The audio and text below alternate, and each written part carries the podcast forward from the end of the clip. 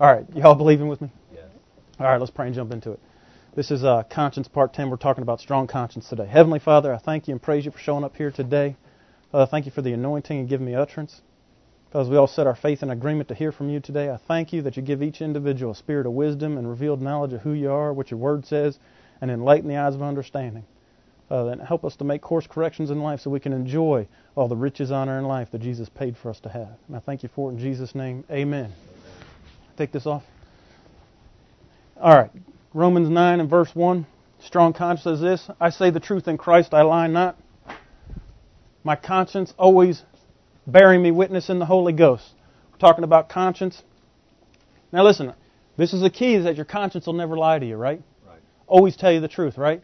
And the and Jesus said, Father, thy word is truth. So if there's anything that doesn't line up with the word, it didn't come from your conscience. Right? Okay, go to the next one. We saw that this conscience is the ability to co-perceive. It's our co-perceptor in 1 Corinthians 6. Verse 17 says this, He that is joined to the Lord is one spirit, like coffee and creamer.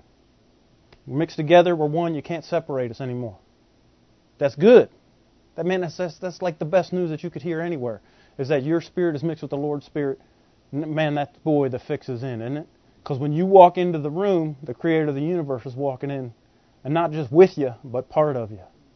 Okay, go to the next one. We saw this that it's only conscience is only found in the New Testament. It's the voice of your born again human spirit that communicates to you everything that the Holy Ghost knows. Now the trick is hooking up with that so that I can get it in real life, real time. I don't want it to just be theory. I need it in real life, real time. Go to the next one. We saw this that a good conscience is, is what we have. It brings peace. It affects the mind agreeably, and, it's, and it always tell you the truth. Go to the next one. An evil conscience we saw is full of labor. It's the voice of guilt. It's full of annoyances, hardships. It's pressed and harassed. That doesn't belong to us. That was what they had in the Old Testament. That's what people that aren't born again deal with. And we got to dump that. Go to the next one. So because we're washed of that, it doesn't belong to us. We're looking at six conditions of a good conscience, and we we hit pure and defiled, weak, and today we're going to start on strong. Go to the next one, Josh. Just to put you in remembrance, pure conscience. Number one thing to remember about keeping yourself pure is that you've got to be clear of any admixture of what is false. And not just a big lie, but even the little lies are the scary ones. A lot of truth mixed in with just a little bit of lie, that's a dangerous lie. Go to the next one. Then we saw this in 1 Timothy 3, verse 9. It says this, holding the mystery of the faith in a pure conscience. If it's a mystery to you why your faith didn't work, it was because somewhere you got defiled. Well, all right, we're all good with that? Okay, go to the next one. Defiled conscience, I used to like to use the word violate because it's an unauthorized intrusion or an assault on your airspace. We want to identify something that's false a long way out, 300 miles out. I don't want to wait till I've already accepted it. And I keep going back to this whole tithing thing because we all accepted that, and then we had to fight that, and it was a big, massive fight when we found out that tithing ain't sowing and we don't get a hundredfold return on it. You remember that? That's why we don't even use that word tithing anymore because tithing is just one offering. Okay, go to the next one. We saw this in Acts 24, verse 16. Now, because we're going to start talking about strong conscience here, and I want you to remember this verse because we're going to hone in on this kind of stuff to get strong. It says this Herein do I exercise myself to always have a conscience void of offense towards God and towards men. I have to exercise who? Myself. I can't exercise you, you can't exercise me. Kimmy can't exercise me, and I can't exercise her conscience. We each have to, we are all responsible for our own exercise and our own conscience. Okay? Amen. Go to the next one. We saw this as a weak conscience. Without strength, feeble, powerless, and needy. Now look, I've been saying this, but I want you to remember, Mark 14:38, Jesus said that the spirit is ready, but the flesh is weak. Your flesh will always be weak. We're not talking about a weak flesh right now. I'm talking about a weak conscience. Everybody has weak flesh. If you have flesh, it's weak. Jesus said it. Now, I'm not confessing anything bad over you. It's just it's an absolute truth that if you have flesh, it's weak. So, in order to be strong, can you ever be strong in your flesh? Never. So, in order to be strong, the only thing that we can be strong in is in our conscience or our spirit. So, if you have a weak conscience, if you're without strength, if you're uh, feeble or powerless or needy, you, you got a weak conscience. Now, listen. If you physically, if you have no strength, it's because you did no what? Exercise. Y'all found that? So, if I have a weak conscience, it's because I did no exercise. Okay, good. We're with that. Go to the next one. 1 Thessalonians 5 and verse 14 says this Now we exhort you, brethren, warn them that are unruly, comfort the feeble minded, support the weak, and be patient or refuse to give up on all men. Now we saw this that if you're weak, but you're wanting to get strong, we'll support you. If you're just feeble minded, where you always want to stay in a state of weakness, I'll comfort you. I'll pat you on the back, make you as comfortable as possible with my nice words. Oh, that's a shame. And send you on your way. You all follow that? I'm not going to waste any resources supporting somebody who's feeble minded. That's caught a lot of us because we've been taught that, you know, well, that's not what Jesus would do. Really? What would Jesus do? Jesus would comfort them and then go on to the people that he could support. Ask all those people in Nazareth that he couldn't heal when he went there to heal them, and they said, Well, you the carpenter's son. And they didn't receive anything from him. Move on. Okay? That, that's what Jesus would do. That's what Jesus did. Okay, go to the next one. Now, Luke chapter 2. We're getting into new stuff today. We're talking about strong conscience. Luke chapter 2 and verse 38. This is talking about Jesus when he was growing up. It says, And when they had performed all things according to the law of the Lord, that's when Mary and Joseph took him to the temple to get circumcised after he was eight days old. They returned into Galilee, into their own city of Nazareth. And the child Jesus grew and waxed strong in spirit, filled with wisdom, and the grace of God was upon him. Now, if Jesus could grow strong in spirit, don't you think we could? If he had to, let me ask that question. If Jesus had to get strong in spirit, he had to grow and become stronger in spirit, don't you think you're going to have to? Because we're not above the master. So we have to do uh, the same process. We're going to have to grow up spiritually. I remember that about child and son and all. You access that information because that's where we're going with this. Okay, go to the next one. Now, that word strong in spirit, that's a strong conscience. It's the Greek word krataio, which is from kratos, which means dominion or to have dominion. So what he did was his spirit, as he got stronger, what it was was his spirit started to take dominion over his weak flesh. That's what we need to do. Because if you got if you're in the flesh, you're always going to be weak, right? We know that. But we got to move from weak conscience or weak spirited to strong. We've got to be able to dominate, and the very first thing you got to dominate is your flesh. Go to the next one. All right, now look. There's two. In order for you to get strong, or me or anybody to get strong. We got to have there's two parts to this. Two parts to getting strong. One is on your end and one is on your minister's end or your pastor's end. So we're going to talk about my end first, and if we have time, we'll get to your end later. If we don't get to it today, we'll get to it next week.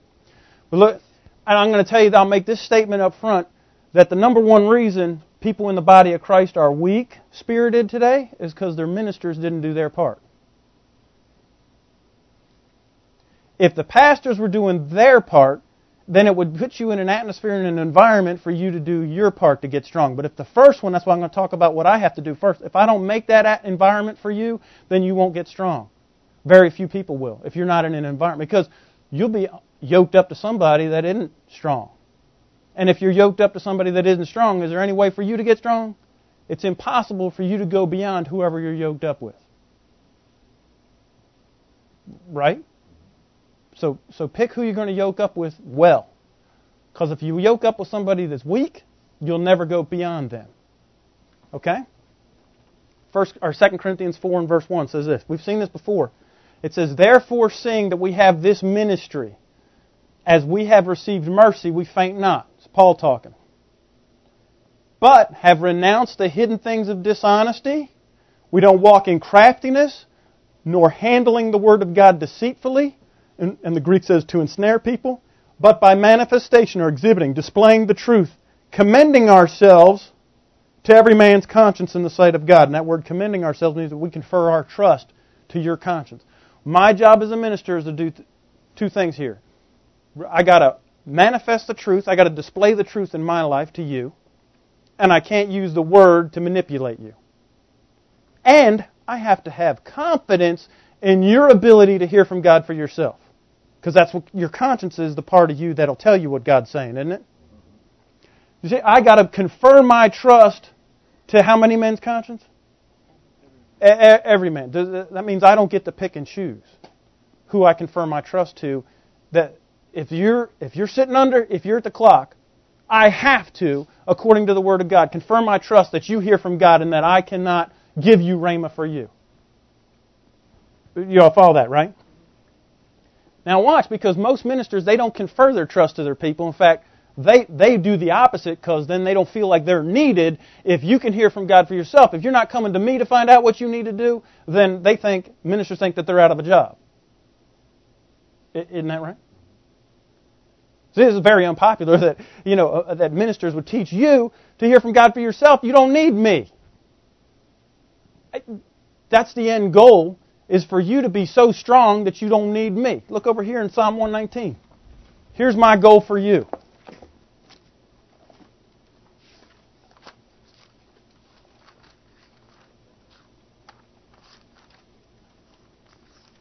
Psalm 119. Let's look at verse uh, 98.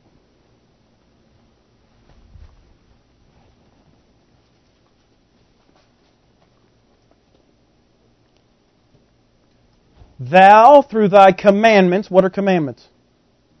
Rhema, right? Aren't commandments spoke, spoken Rhema from God? Do y'all remember that from Psalm 102? Okay. Thou, through thy commandments, has made me wiser than my enemies, for they are ever with me. So, two things I know about this is that when I get Rhema, I get wiser than my enemies because I'm with them for all the time. You're never going to get rid of your enemies. As long as you're on the planet, they're always with you. Isn't that what I just said? Okay? But, but as long as I'm wiser than them, it don't really matter. Then look at this next thing. I have more understanding than all my teachers. That's my goal for you. My goal for you is that you not only be wiser than all your enemies, that you would go beyond me. And every minute, see, if, if that's not my goal to make you strong and make you beyond, to go beyond me, far beyond me, then I'm not doing my job. If my job is, if, oh no, you could never go beyond me. You ever seen that attitude with ministers? Absolutely. Run from them. They're not interested in making you strong. They're not interested in you being wiser than your enemies. If they're not interested in you having more understanding than them, then they're not interested in you being wiser than their enemies. See, if ministers would get a hold of this and let you go and get you, cut you loose to go be strong, then all their problems would be taken care of. Because the reason they don't trust you is because they're getting their money from you. They make their living from you, and, and, and so they think they got to work you to get their cash, and they got to work you to get your service. Otherwise, who would do this stuff at the church? Isn't that really what?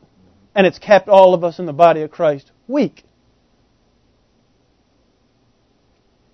So, any minister that that's not their end goal, that you go beyond them, run. Don't don't don't don't yoke up with somebody like that that are always trying to keep you beyond. No, I, you know my ah, look over here in, in uh, Third John.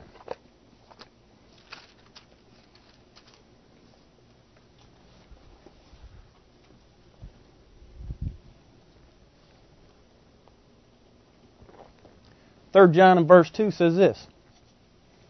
Beloved, we all know this, don't we? I wish above all things that you would prosper and be in health even as your soul prospered. For I rejoiced greatly, said the Apostle John, when the brethren came and testified of the truth that is in thee, even as thou walkest or traffickest in the truth. You're trafficking in the truth. I have no greater joy than to hear my children walk or traffic in truth every minister, that should be, if they don't, my greatest joy is that you're strong, that you're walking and trafficking in the truth, that you have wisdom over all your enemies, that you walk in victory, and that you are in health, and you prosper even as your soul prospers. That's my, that gives me great joy. On the other side of that, if you're not walking in that, it should give me great what? Grief. Most ministers, they don't. They, you know, they say they want you to do good, but as long as you don't do better than them. Now, I'm hammering pretty hard because this is what's kept the body of Christ down for about 1,700 years. That's why I always hated this difference between clergy and laity. I'm in the fivefold ministry. You can't show me that that was Jesus' attitude anywhere. He said we're all kings and priests. That we're all part of His body. That He's the head. If He's the head, there's only I mean anything that has more than one head is a monster. Er, right? So parts is parts. Any part of the body is just as important as any other part of the body. Don't believe me, we'll cut off any part that you think that you don't want. That's stupid. Yet, we'll, we'll buy into this, you know, old fivefold ministry crap. Oh, I'm not supposed to say that. Got to edit the tape. Yeah, Kimmy's not here. People don't listen to you anymore. They ain't listening to me now, so it don't matter. All right, but listen. So my job as a minister, turn over here to Ezekiel 34. We're kind of on a rabbit trail, but that's all right. I have really two jobs in order to make you strong. I have two things that I have to do to get you in a spot where you can be strong, to enable you to be strong. Ezekiel 34 and verse 1 says this And the word of the Lord came unto me, saying, Son of man, prophesy against the shepherds of Israel. Now, I want you guys to remember, remember when we did the El Shaddai series? Now, Jacob had his name changed into Israel. Remember that? And then God said, Oh, your name will be Israel from now on. But then God went back to calling him Jacob. Do y'all remember that? Well, see, because Israel was the guy who's in charge of the covenant. He was the one who was picked to keep the covenant. Remember, because Esau, he despised his birthright. He despised keeping the covenant. So Jacob, who it wasn't his rightful spot, he was picked to do it. But then Jacob kept going back and doing stuff naturally outside the covenant. And every time he did, God would call him Jacob. In the Bible, when you see the Jacob or the nation of Jacob or the seed of Jacob, it's talking about natural, physical seed of Jacob and Abraham and Isaac. That's Jewish folk. When you see the word Israel, he's talking about all the people that are in seed in covenant. You have you know you're Abraham's seed. Isn't that right? When you see Israel, red flag should go off. That's anybody that's in covenant. Old Testament or New, anybody who's in covenant. Remember when Galatians chapter 6 we said that circumcision or uncircumcision availeth nothing, but if anybody keeps in between these boundaries, that he'll have peace with God and the Israel of God. Remember that when we saw that? then it, the word Israel means a prince who has dominion and power with God. The, that you are in Israel. Anybody that's in covenant is part of Israel. So don't be like, well, that ain't talking to us. And I'm talking to pastors right now and, myself because they say, well, he's talking about shepherds of Israel. No, if you're in the covenant and you're pastor and you're a shepherd of Israel. Okay? All right. So he says this Son of man, prophesy against the shepherds of Israel. Prophesy and say unto them, Thus saith the Lord God unto the shepherds, Woe be unto the shepherds of Israel that do feed themselves. Should not the shepherds feed the flocks? Did you see that? Unfortunately, most people in my profession are feeding themselves at the expense of their flock. They're not feeding their flock, they're feeding themselves. He said, Woe unto you! You eat the fat, and you clothe you with wool. You kill them that are fed, uh, but you feed them not. The diseased you have not strengthened, neither have you healed them which were sick, neither have you bound up that which was broken, neither have you brought again that which was driven away, neither have you sought out them which were lost, but by with force and cruelty you have ruled them. So my job as a minister is not to rule you by force and cruelty, but to confirm my trust to your conscience that you're hearing from God and to feed you. Now think about this. If, if your mom and daddy, when they, you were growing up, in order for you to get strong, didn't they have to feed you? And if they fed you junk, you're not going to really get strong, are you? I mean, Cheetos and Twinkies ain't going to get it. I mean, as a kid, you might want it, but it ain't going to help you in life any. And you could turn on like TLC or Discovery Channel and watch all those, you know, shows where super obese people, and it all started out with mom and daddy feeding them Twinkies and Cheetos. Now, for a long time, people in the body of Christ have been getting fed that junk. It's not helping you get strong. So my job as a pastor to confirm my trust, I've got to feed you the right stuff. And then number two, look over here in uh, Timothy.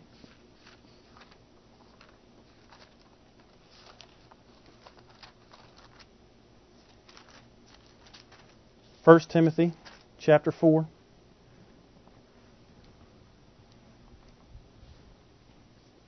In verse 6. Now, Paul is writing to Timothy. This is a letter to tell Timothy how to be a good pastor. Okay? He said, But if you put the brethren in remembrance of these things, you shall be a good minister of Jesus Christ. So if I don't put you in remembrance of these things, can I be a good minister? No. So in order for me to be a good minister, I got to put you in remembrance of these things. He said, You've been nourished up in the words of faith and of good doctrine or good teaching, whereunto thou hast attained. How did he attain? By good teaching, and he was fed, nourished, right, with words of faith. He said, but refuse. Now here's the stuff I'm going to tell you. This is the stuff that I have to put you in remembrance in order to be a good minister. But refuse profane and old wives' fables. Now, let's stop right there. We all know old wives' fables, and I'll, they're uh, here. I'll just give you some. A penny saved is a penny earned. The good Lord helps them who help themselves. Godliness is next to. There, None of those are true. They're, I mean, they're all not. The, they're all wives' fables. But we paid attention to because we all know them. He said, but refuse those. That means you got to say, no, that ain't right. And what's profane? Now, in the Greek, the word profane just means accessible to everybody, or it's common. The word profane comes from the Latin word profanus, which means outside the temple. Anything that's outside the temple. Or you could say this anything that's outside the covenant. It said in Hebrews that Esau was a profane person because he despised or he didn't give his attention to the fact that he was the covenant keeper, his birthright. Y'all remember that? Here's profane. This is what profane is. Anything that you give your attention to that ain't inside your covenant.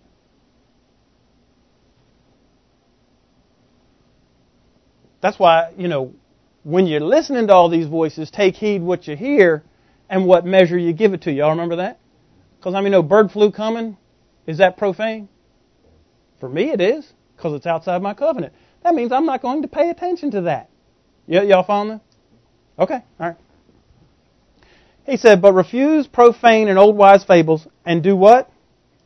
Exercise thyself unto godliness. You, godliness is really godlikeness. Being like God. The only way you're going to be like God is to what?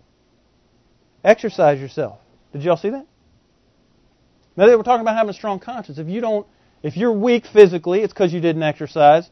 Same thing spiritually. If you don't exercise yourself, it's going to cause what in your life? Weakness. Now watch this. For bodily exercise profits little. But godliness is profitable unto all things, having the promise of Zoe, life, that now is, when is it? Now, and that which is to come. This is a faithful saying and worthy of all expe- exception. Ex- you should accept it. Accept. That's it. Acceptation. King James gets me after a while. Listen. Now watch, because this is where most ministers, we're talking about my job. Did he say that don't do bodily exercise? In fact, because I heard most people, oh, bodily exercise profits a little, so that's why this fat, fat butt minister don't do nothing. Huh? Y'all heard, I heard him quote that junk.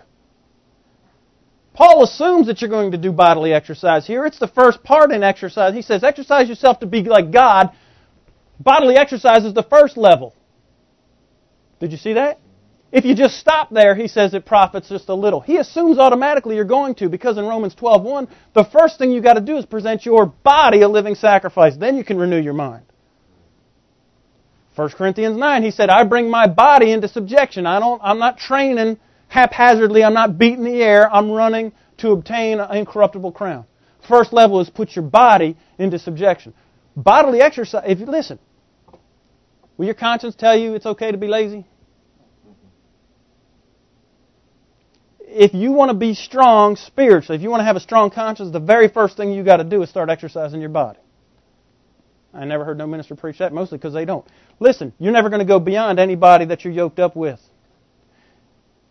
I don't receive jack diddly squat from anybody that's a minister that can't take care of their body. I used to till I got strong. There's no way you can be strong spiritually if you can't even do the very first simple thing that Paul says is put your body under and exercise that. not real popular, but I can look at a minister and if they ain't taking care, I'm not saying you got to be a bodybuilder. But if they ain't even putting their body under, there's no way they're strong spiritually. Without fail, every minister that I've come across that does not do bodily exercise is weak spiritually. And what they can do is tell me what they heard from somebody that they heard from somebody that they heard, but when the rubber meets the road, they are weak. Because they can't even put their flesh under. They don't exercise their flesh. Will your conscience tell you it's okay to sit on the couch and eat Twinkies and Cheetos? There's absolutely no way I could give you scripture after scripture after scripture. In fact, most of the Old Testament was God telling these people under an evil conscience what to eat and what not to eat so that they wouldn't be fat and lazy. Look over here. Hold your finger right there. We'll be right back. Hebrews, yeah, ain't too, this ain't too popular, but I'm telling you, if you want to be strong spiritually, the first thing you got to do is get your flesh. The flesh is weak. If you can't dominate your flesh, can you dominate any other cotton picking thing? Not one thing. Not one thing. If you can't make your body eat or not eat what your spirit wants it to, you ain't going to dominate Jack Diddley. It ain't going to happen. Hebrews 6 and verse 12 says this that you be not slothful or lazy, but followers of them who through faith and patience inherit the promises. And over in 1 Corinthians 11:1, Paul said, "Be ye followers of me, even as I follow Christ." As your minister, I got to lead from the front. Isn't that what it's saying?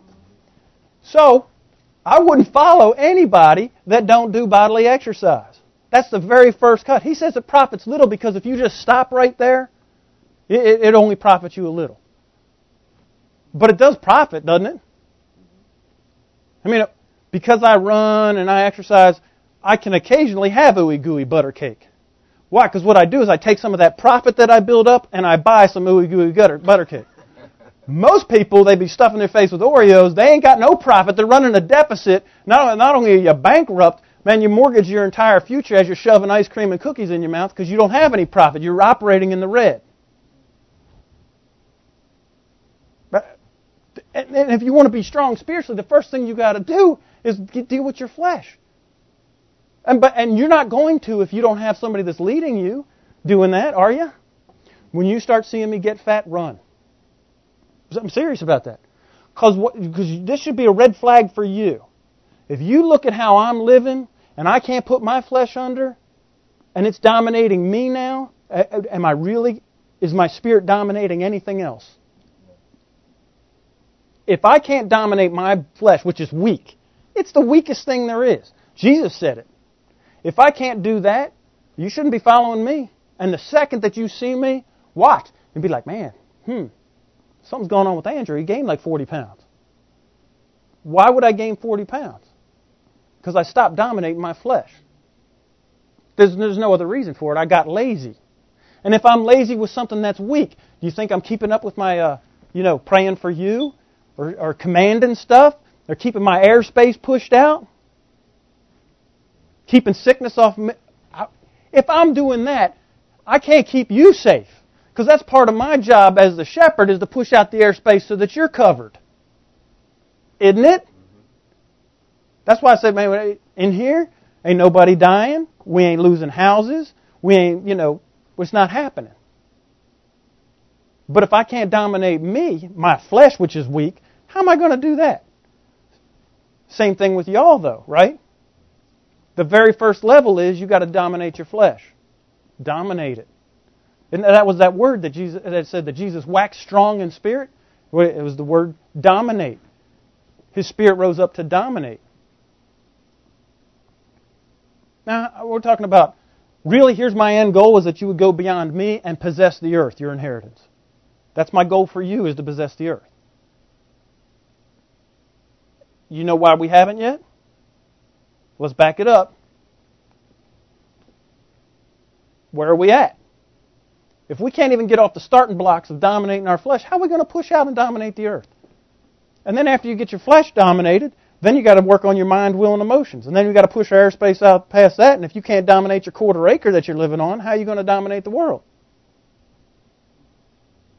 Or your household, right? The atmosphere that when you walk into a room, you should dominate a room.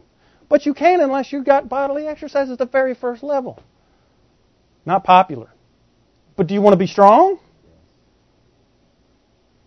I mean, we make fun of Karen because she don't give up her workout time. But you know what? That's the very first level. When she leaves a potluck, no, I got to go. I'm, I got an appointment with the gym. What she's doing is dominating her flesh. Don't stop there. You got to go beyond that, though. But that's the first level. If we don't do that, now I ain't saying you know, because I you know I, I run. But if there's something that comes up that I need to switch my run, then I'll switch it. I'm not inflexible. But I ain't shoving cookies and ice cream in my mouth 24/7 and laying on the couch and watching Jerry Springer. My conscience won't let me do that. Or TBN, which is worse than Jerry Springer sometimes. Amen. I know that's right. Sorry, Paul and Jan. Love you. Y'all following this? All right, go back to second or First Timothy. It's awful quiet in here. Be like, I don't like this. Do you want to get strong? See, because here's what my job is: is to feed you and to give you an exercise plan. I can't exercise because who has to exercise yourself? You have to exercise yourself. Kimmy said to me the other day. She said, "You know, you're like one of those personal trainers or a physical therapist."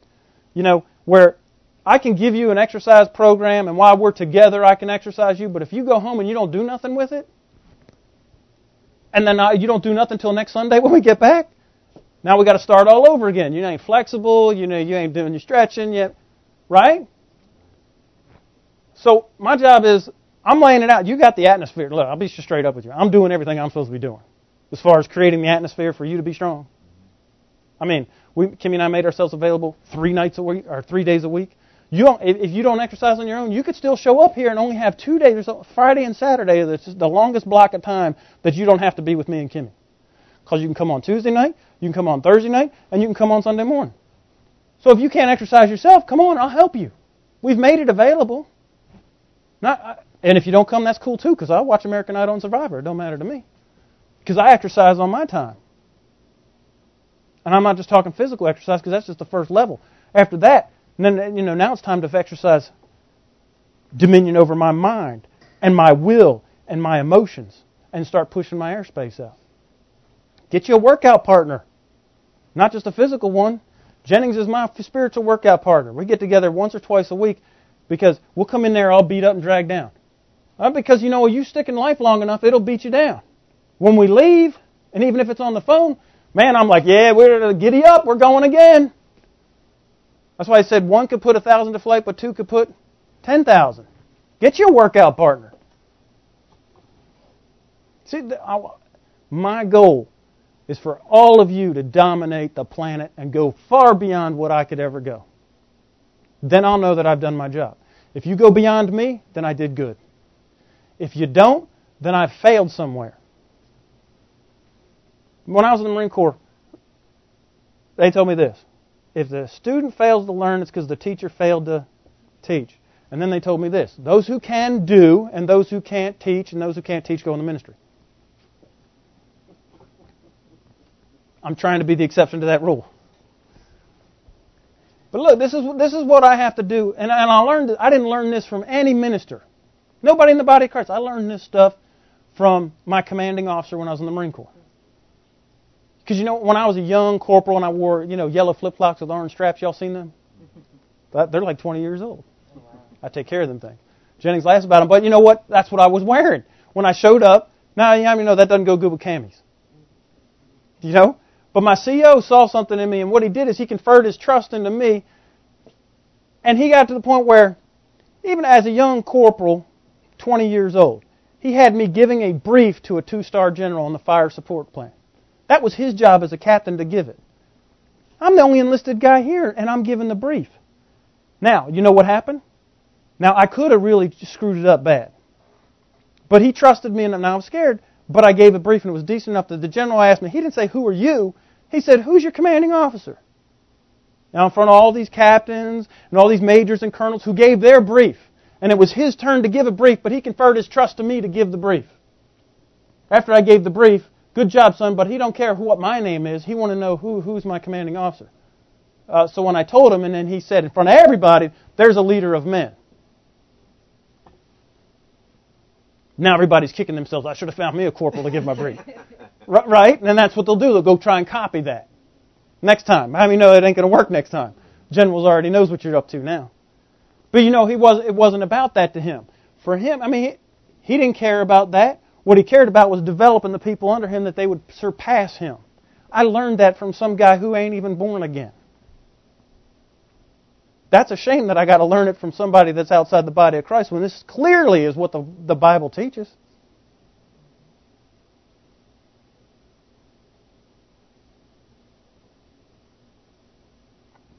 How many know in my mind I really could never surpass him? In his mind, I already have.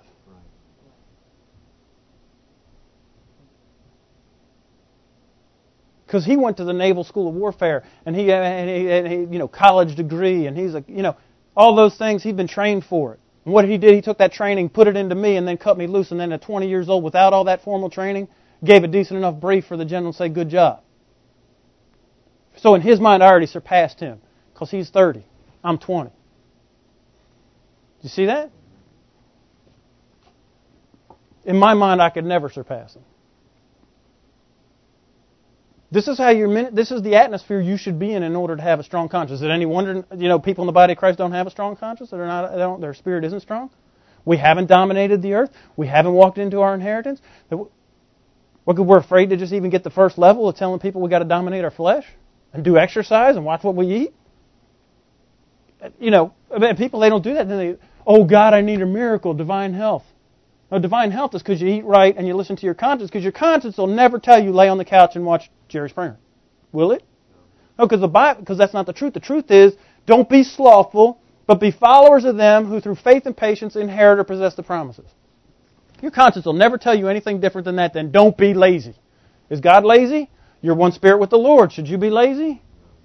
See, this is, this is not popular, but it'll make you strong. I want to be strong. I want to dominate. I want all the stuff. And then we wonder why the word isn't working how it's written. It's working just exactly how it's written. Amen. It's the truth. You know, I, I, and like said in Ezekiel, woe unto you all you shepherds who haven't done anything to get your people strong. We got time go on to what you should do? Or should we wait for that for next week?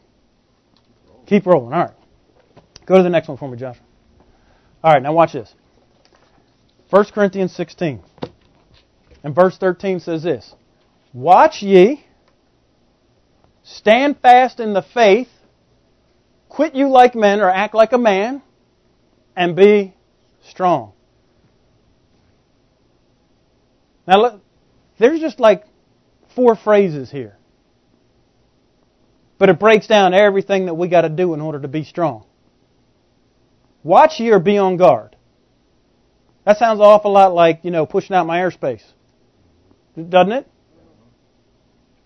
Stand fast in the faith. That means I ain't buckling when there's a violation of my airspace. We don't cut and run. Act like a man. Right? Quit you like man, act like a man. I oh, mean, all that wine and stuff, forget it. There, there's no room for that in the body of Christ. Now, your feeble minded will comfort you and what? Move on. Because the end goal is to be strong. Now, go to the next one, Josh. Here's what that word strong means. Look at this list. Let's get down to business. Means this powerful, mighty, stalwart. I like that. Vigorous, energetic, sturdy, stout. About 30 words here, ain't there? Solid, durable, sound, resolute, and determined. Then what? Tenacious, firm. I like this one because I put it in bold letters. Unyielding, courageous, forceful. See how it's getting stronger as we go? Intense, fervent, effective. Oh wait, the effective, the effectual, fervent prayer. Oh, yeah, uh huh. So if you ever wondered why your prayer didn't avail much, it's probably because you weren't strong. It ain't on God's end. He said the fervent, right? The effectual, fervent prayer. Undiluted. Ex- extra, I'll say it like this extraordinary.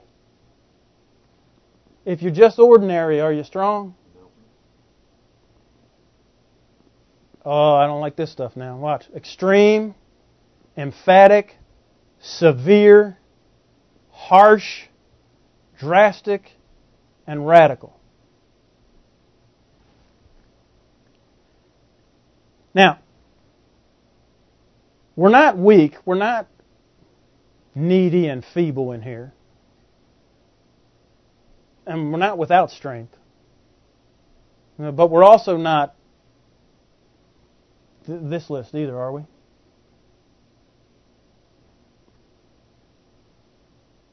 So, what that tells me is look over here in Revelation 3 real quick.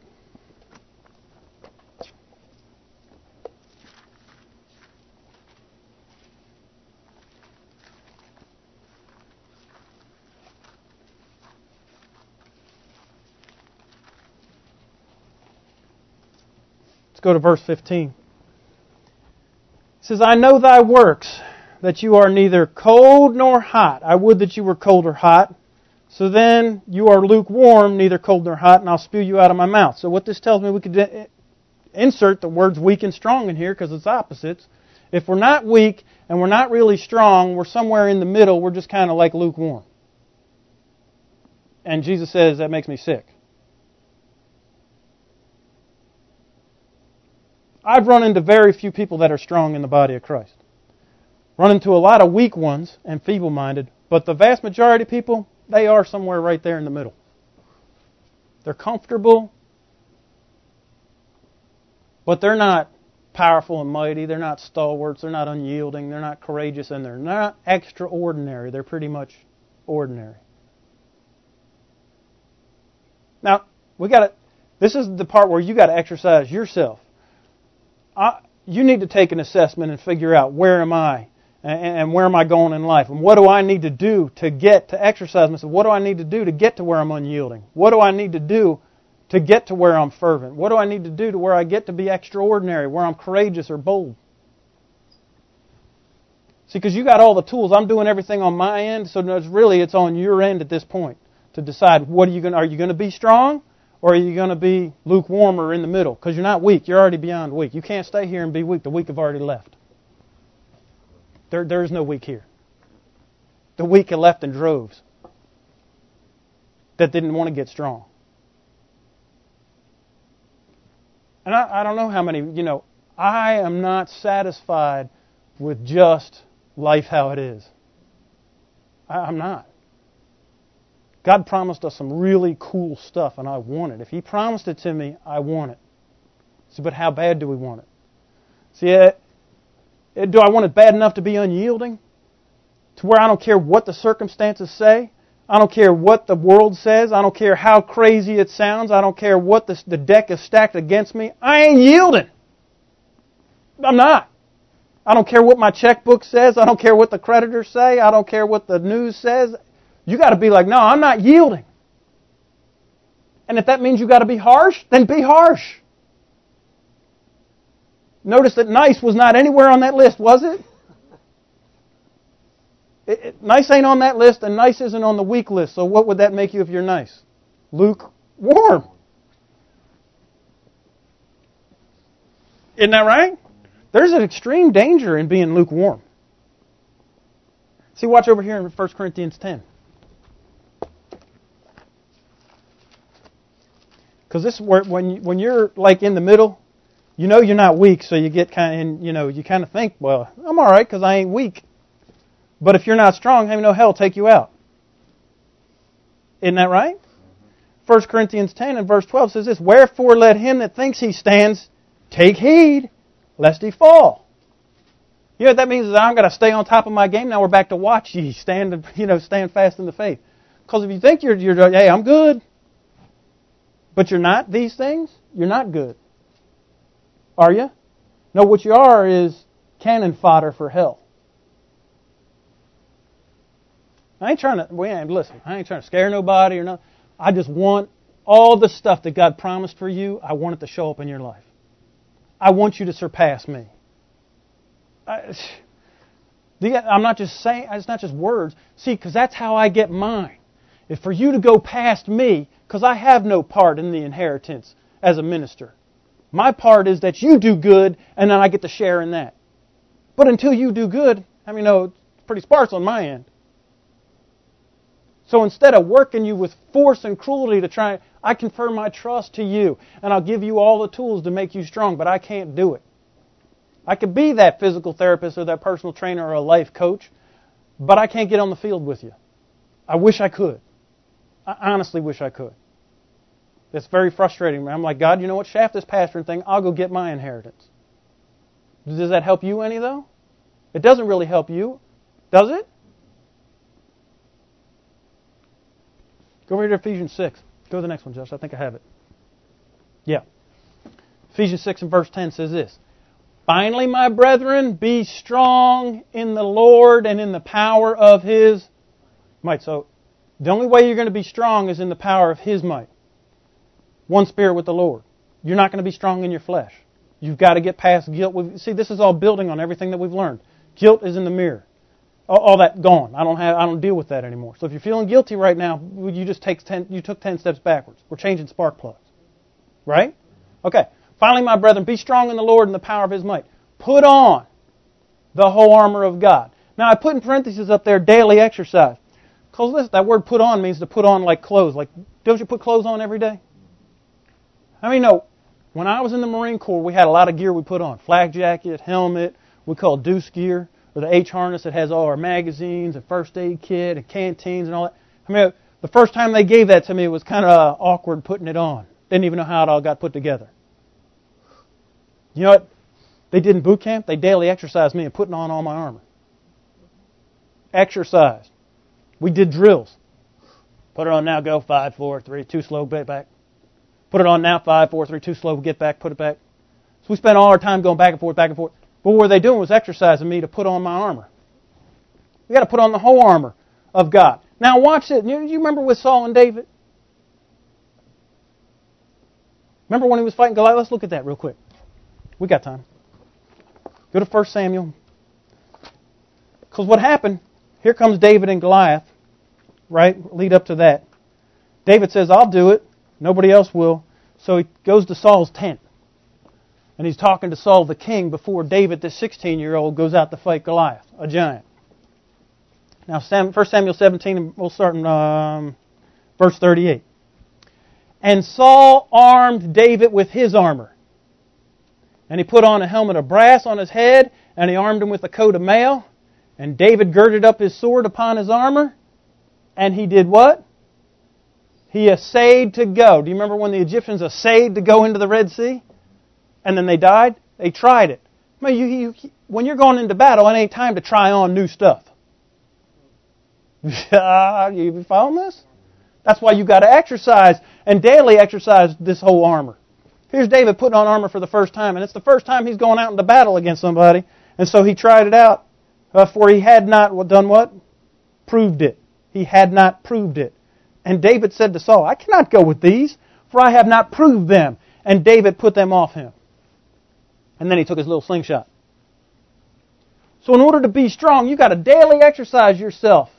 And you got to put on the stuff that belongs to you. I'm not going to teach on the armor of God today, but you all know the breastplate of righteousness, that's your equity. If you just got that one on, that you know that you have 100% equity with God and there's nothing that you do or you can't do to get the equity, it's already yours, then guilt ain't a problem. If you have that cover in your heart, then you ain't stuck in an evil conscience anymore. But you got to exercise that. When guilt comes, you got to exercise guilt go. All right, come back over here to Ephesians. It says this.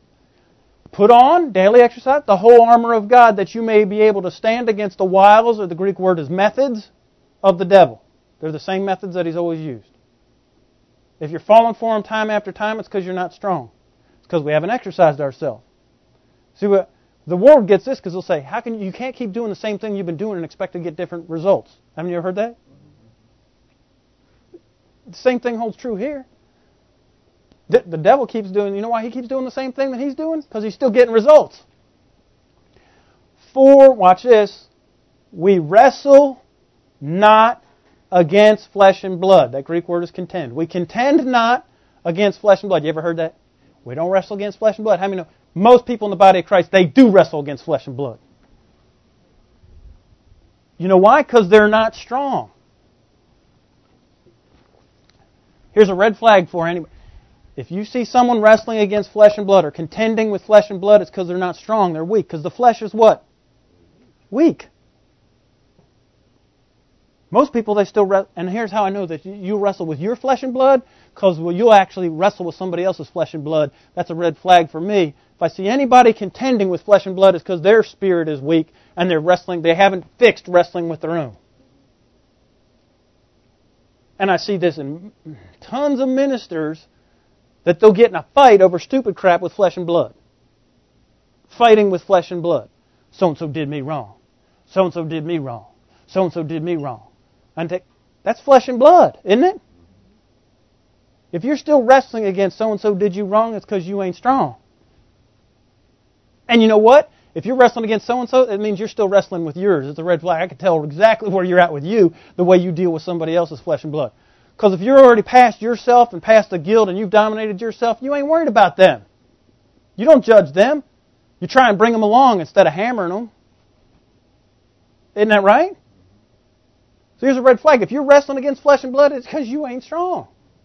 He said, but here's, once you're strong and you've gotten past flesh and blood, then you can start wrestling against principalities and against powers and rulers of darkness of this world and the spiritual wickedness in high places or in the sky, in the atmosphere. You start pushing your airspace out. That's how we take the earth. See, if hell can always keep you down here, wrestling against flesh and blood, then he's safe. Even though he's defeated, he's still running amok right now till the end of time. Till the end of this age, he's running amok. Uh, only because we haven't stood up and been strong and then put him on his way. Jesus has given us the authority to win, but dominion we got to take. Don't, don't brush over that. The authority is already yours. But for you to dominate, you got to step up into the, and do it. As a cop, I had authority. I mean, no, if I didn't enforce the law, I didn't dominate. I didn't dominate people. If I if I just oh I didn't enforce it. Isn't that right? I had the ability to, didn't I? I had, I, did, I had all the authority. If I did show up and dominate a situation, somebody's going to jail. I mean, I, was, I had discretion whether I took somebody to jail or not took somebody to jail. Doesn't the cop have discretion? You have discretion. You have authority. Whether you use it or not is up to you. There were times when I'm like, it's the end of the shift. You know what? Don't do that again. I, there were times when I did that. There was other times where it was the beginning of the shift and I had a fight with Kimmy and somebody was going to jail that night. I would say that on the way out the door. Someone's going to jail tonight, I'll tell you that. I was going to go dominate somebody. If I couldn't dominate my house, I was dominating somebody. It's, right? But it was my choice. We have the same choice. We have all the authority. You're not getting any more authority and more power than you already have. Whether you step up into it and take it or not, it depends on whether you're strong or not. It's up to you. All right. What time? We got time. Come over here to uh, 2 Timothy.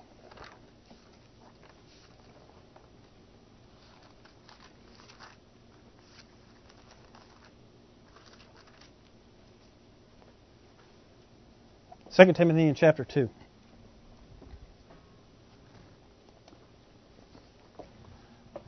Hallelujah.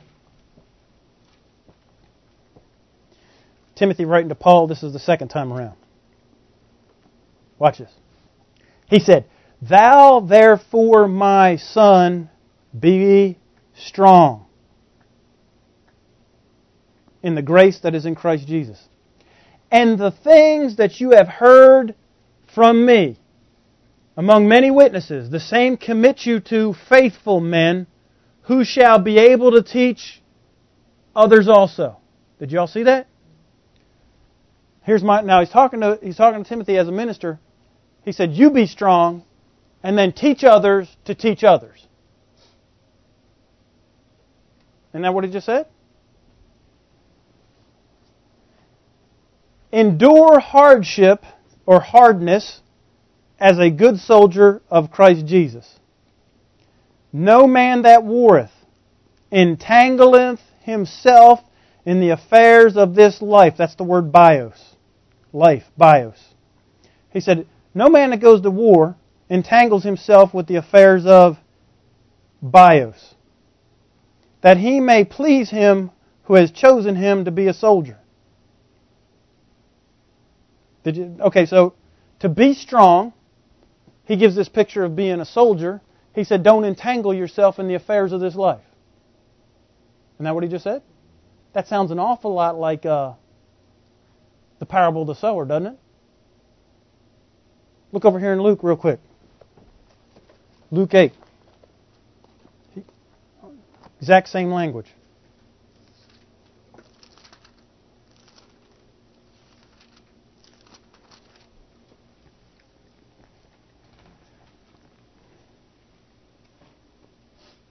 Verse 14.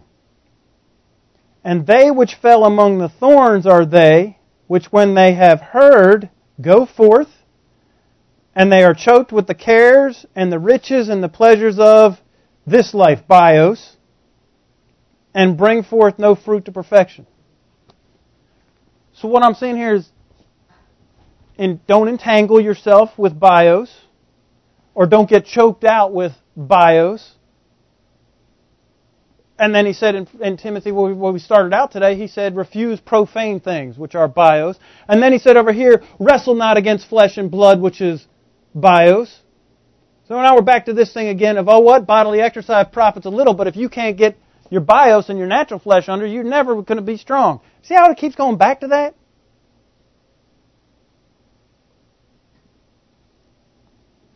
Your flesh is weak. It'll get on board. I promise you. When you start dominating it, it'll get on board. Then you work on your mind, will, and emotions. Now we're on our way to having a strong spirit and dominating the planet.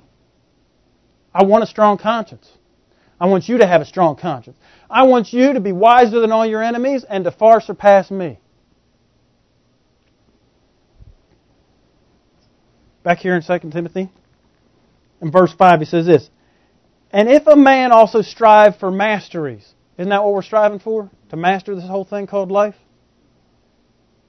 Yet he is not crowned except he strive lawfully. What he's saying is, in a contest, we've seen this today, right? You strive for the crown, go ahead and fail the dope test. If you've been, you know, shooting up with anabolic steroids, we're going to strip you of your crown. Don't we see that? What, what? Barry Bonds, Floyd Landis, Lance Armstrong. Isn't that right? These are all guys that aren't striving lawfully, or they say they are, but then they've been accused of not striving lawfully. Now we have to have a court case. How many know that? Is that really a good? Do you really feel like you had the mastery of the thing then? Neither does anybody else. You can't cheat.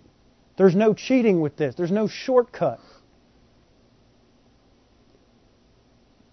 To have a strong conscience, there's no magic pill. I can't wave the magic wand, lay hands on you, and pray for you, and poof, you have a strong conscience. You've got to exercise yourself.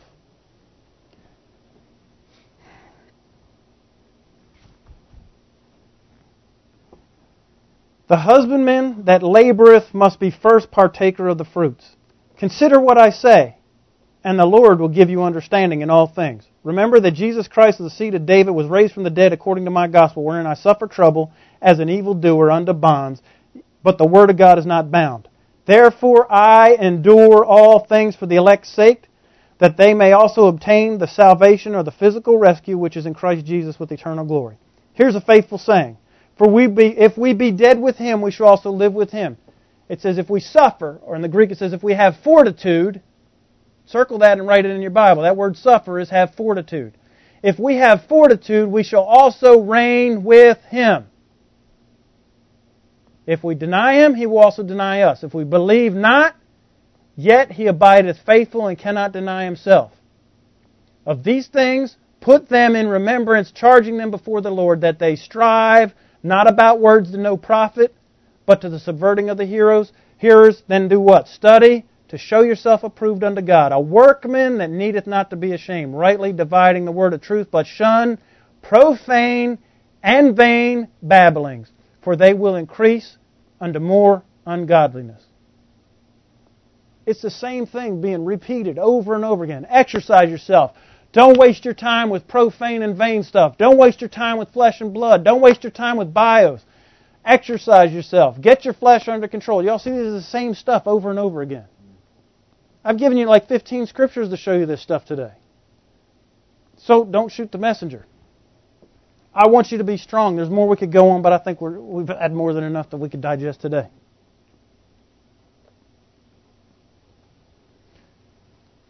Feed and exercise. Feed and exercise. I mean, you know, you still, as much as I feed you and give you exercise, you still got to feed yourself and exercise, don't you?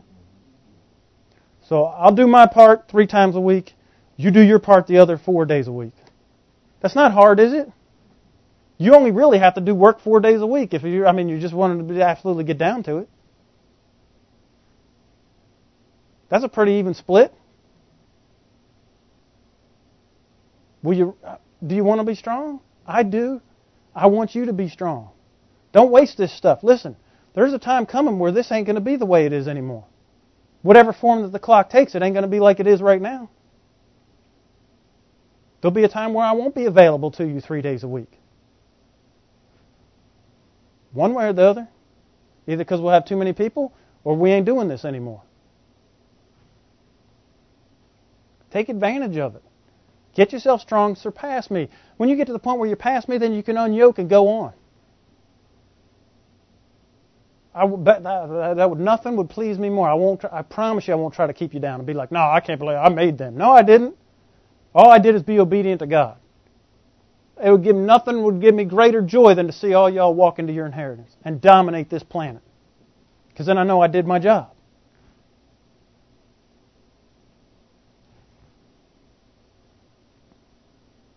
Start, start. I mean, seriously, take an assessment. Father, what do I need to do to be extraordinary?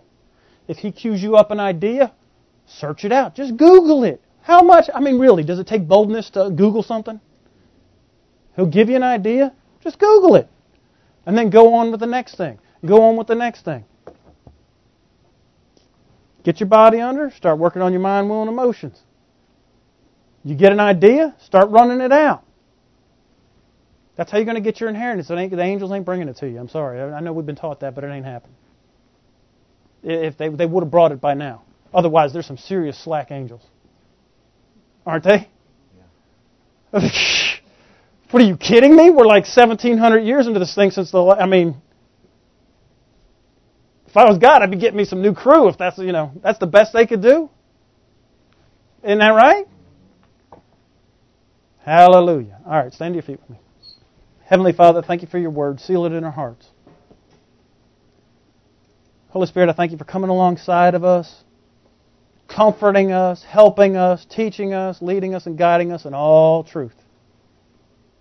And I thank you that we could that you show up in real time, in real life, when we absolutely positively need it, instantly and constantly.